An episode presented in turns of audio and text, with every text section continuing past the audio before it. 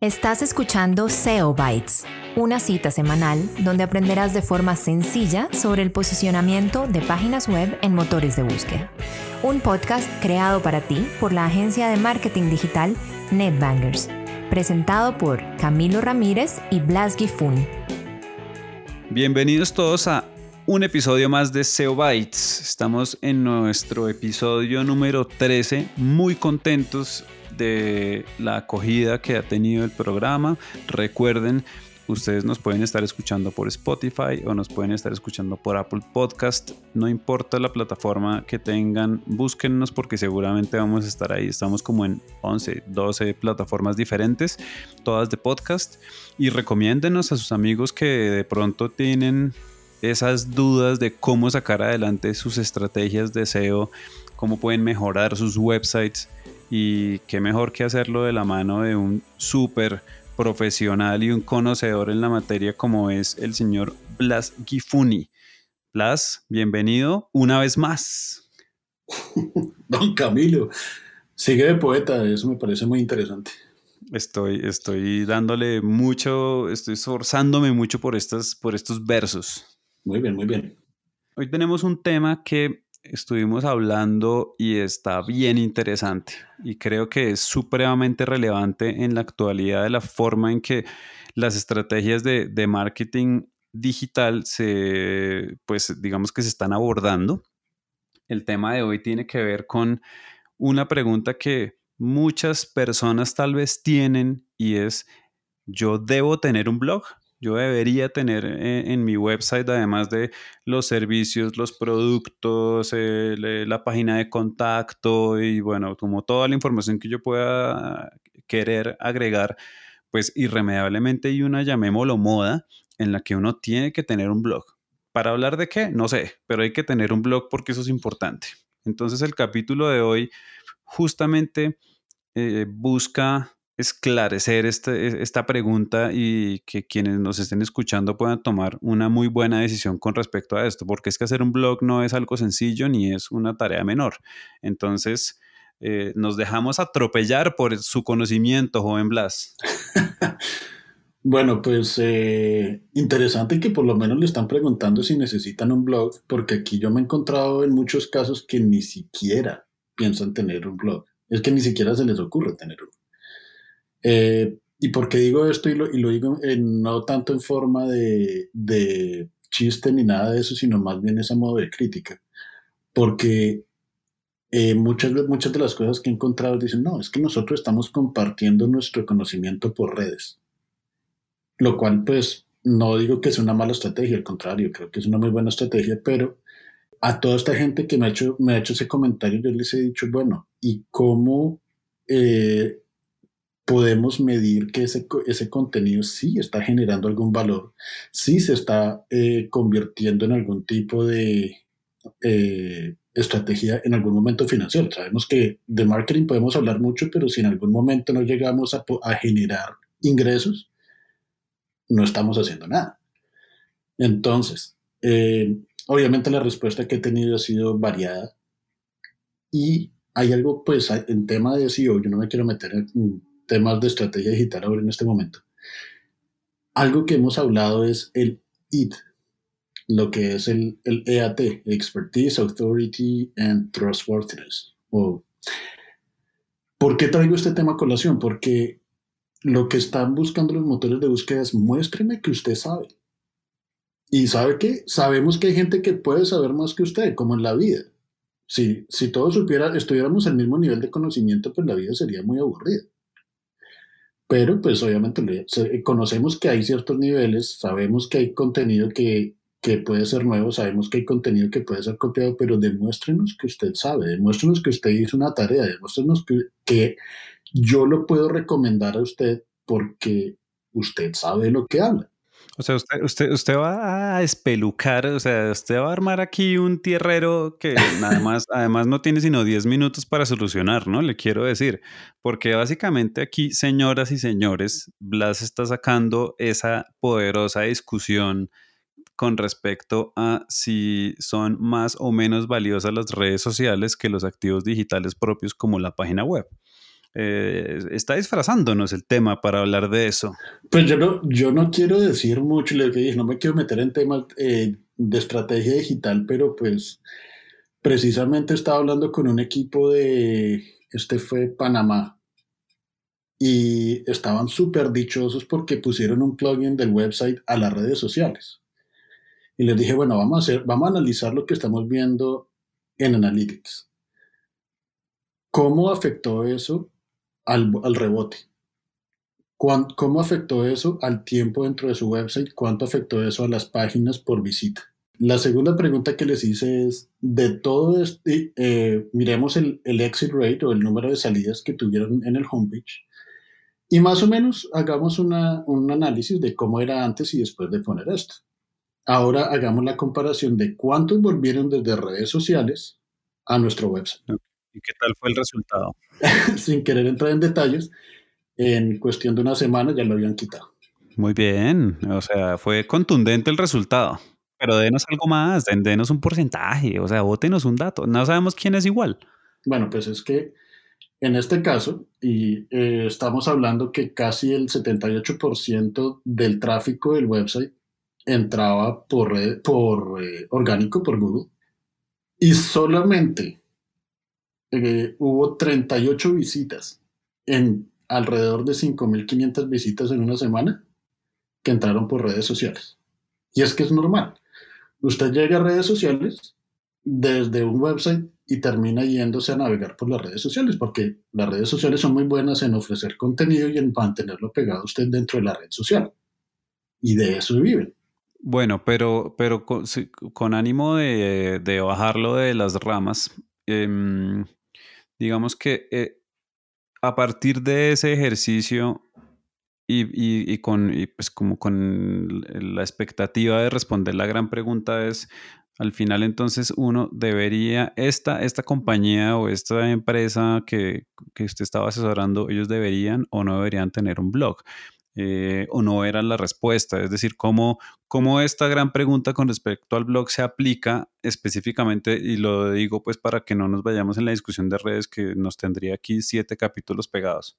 Sí, no, no eso no, ni no es la idea. A ver, ¿qué es lo que, qué es lo que creo yo? En, aquí necesita, nuestro website necesita ofrecer contenido y contenido de calidad. Entonces, por un lado, vamos a olvidarnos de, de que no, es que necesitamos producir tres blogs por semana y si no hacemos eso, pues nos vamos a caer. No, más bien procuremos en hacer una muy buena pieza de contenido independientemente si es un blog o un landing page. Empecemos por ese lado. Hay contenido que es suficientemente fuerte y que capaz debería ser una página eh, casi que al igual de estratégica que una página de producto o servicio. Ahora, que si necesitamos un blog, bueno, pues ¿Cómo más le, queremos decir, demostrar a Google, a los motores de búsqueda y a los usuarios que nosotros sí sabemos de lo que hablamos? No es solamente branding.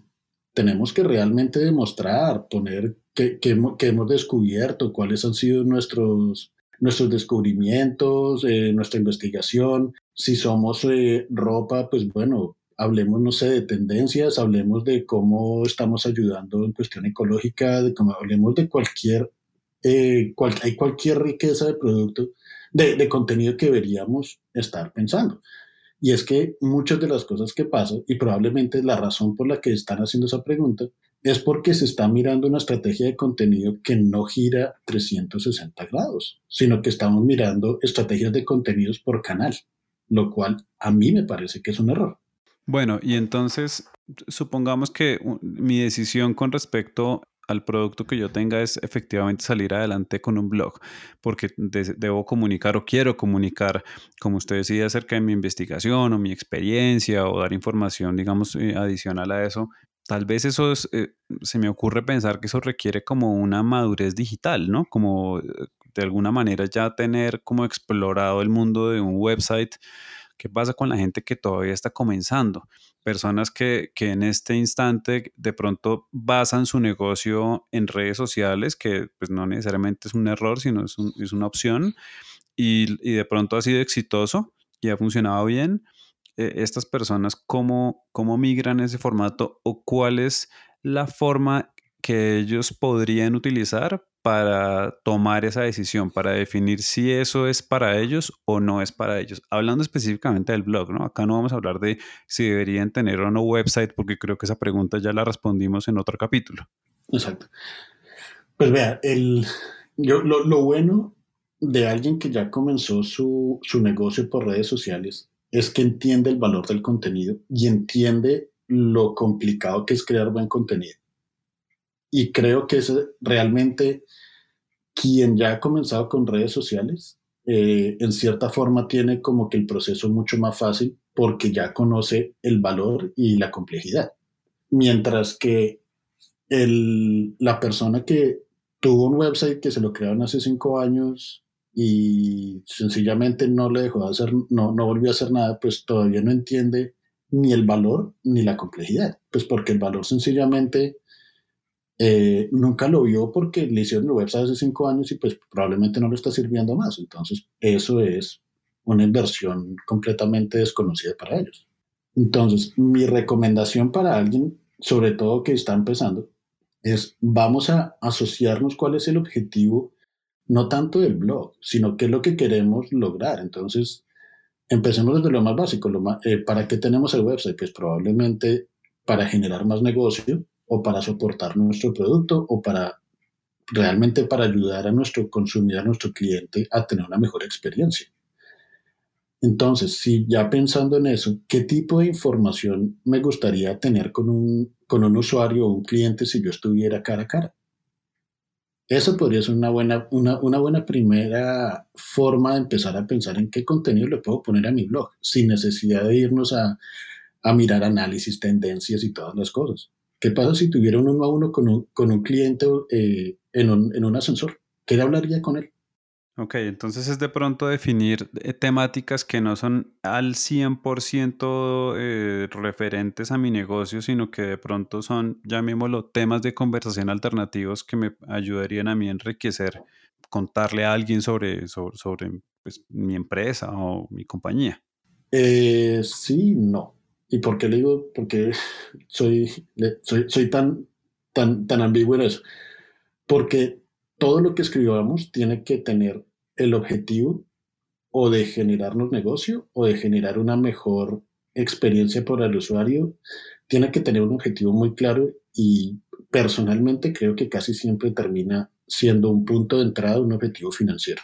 Ok, muy bien. O sea, es, es, enriquecer ese momento y al final buscar que haya mayor conversión. Exacto, porque si usted nos pregunta a todos, bueno, entonces, ¿cuál es el objetivo de este artículo? No, pues el objetivo de este artículo es que me llenen una forma de contacto.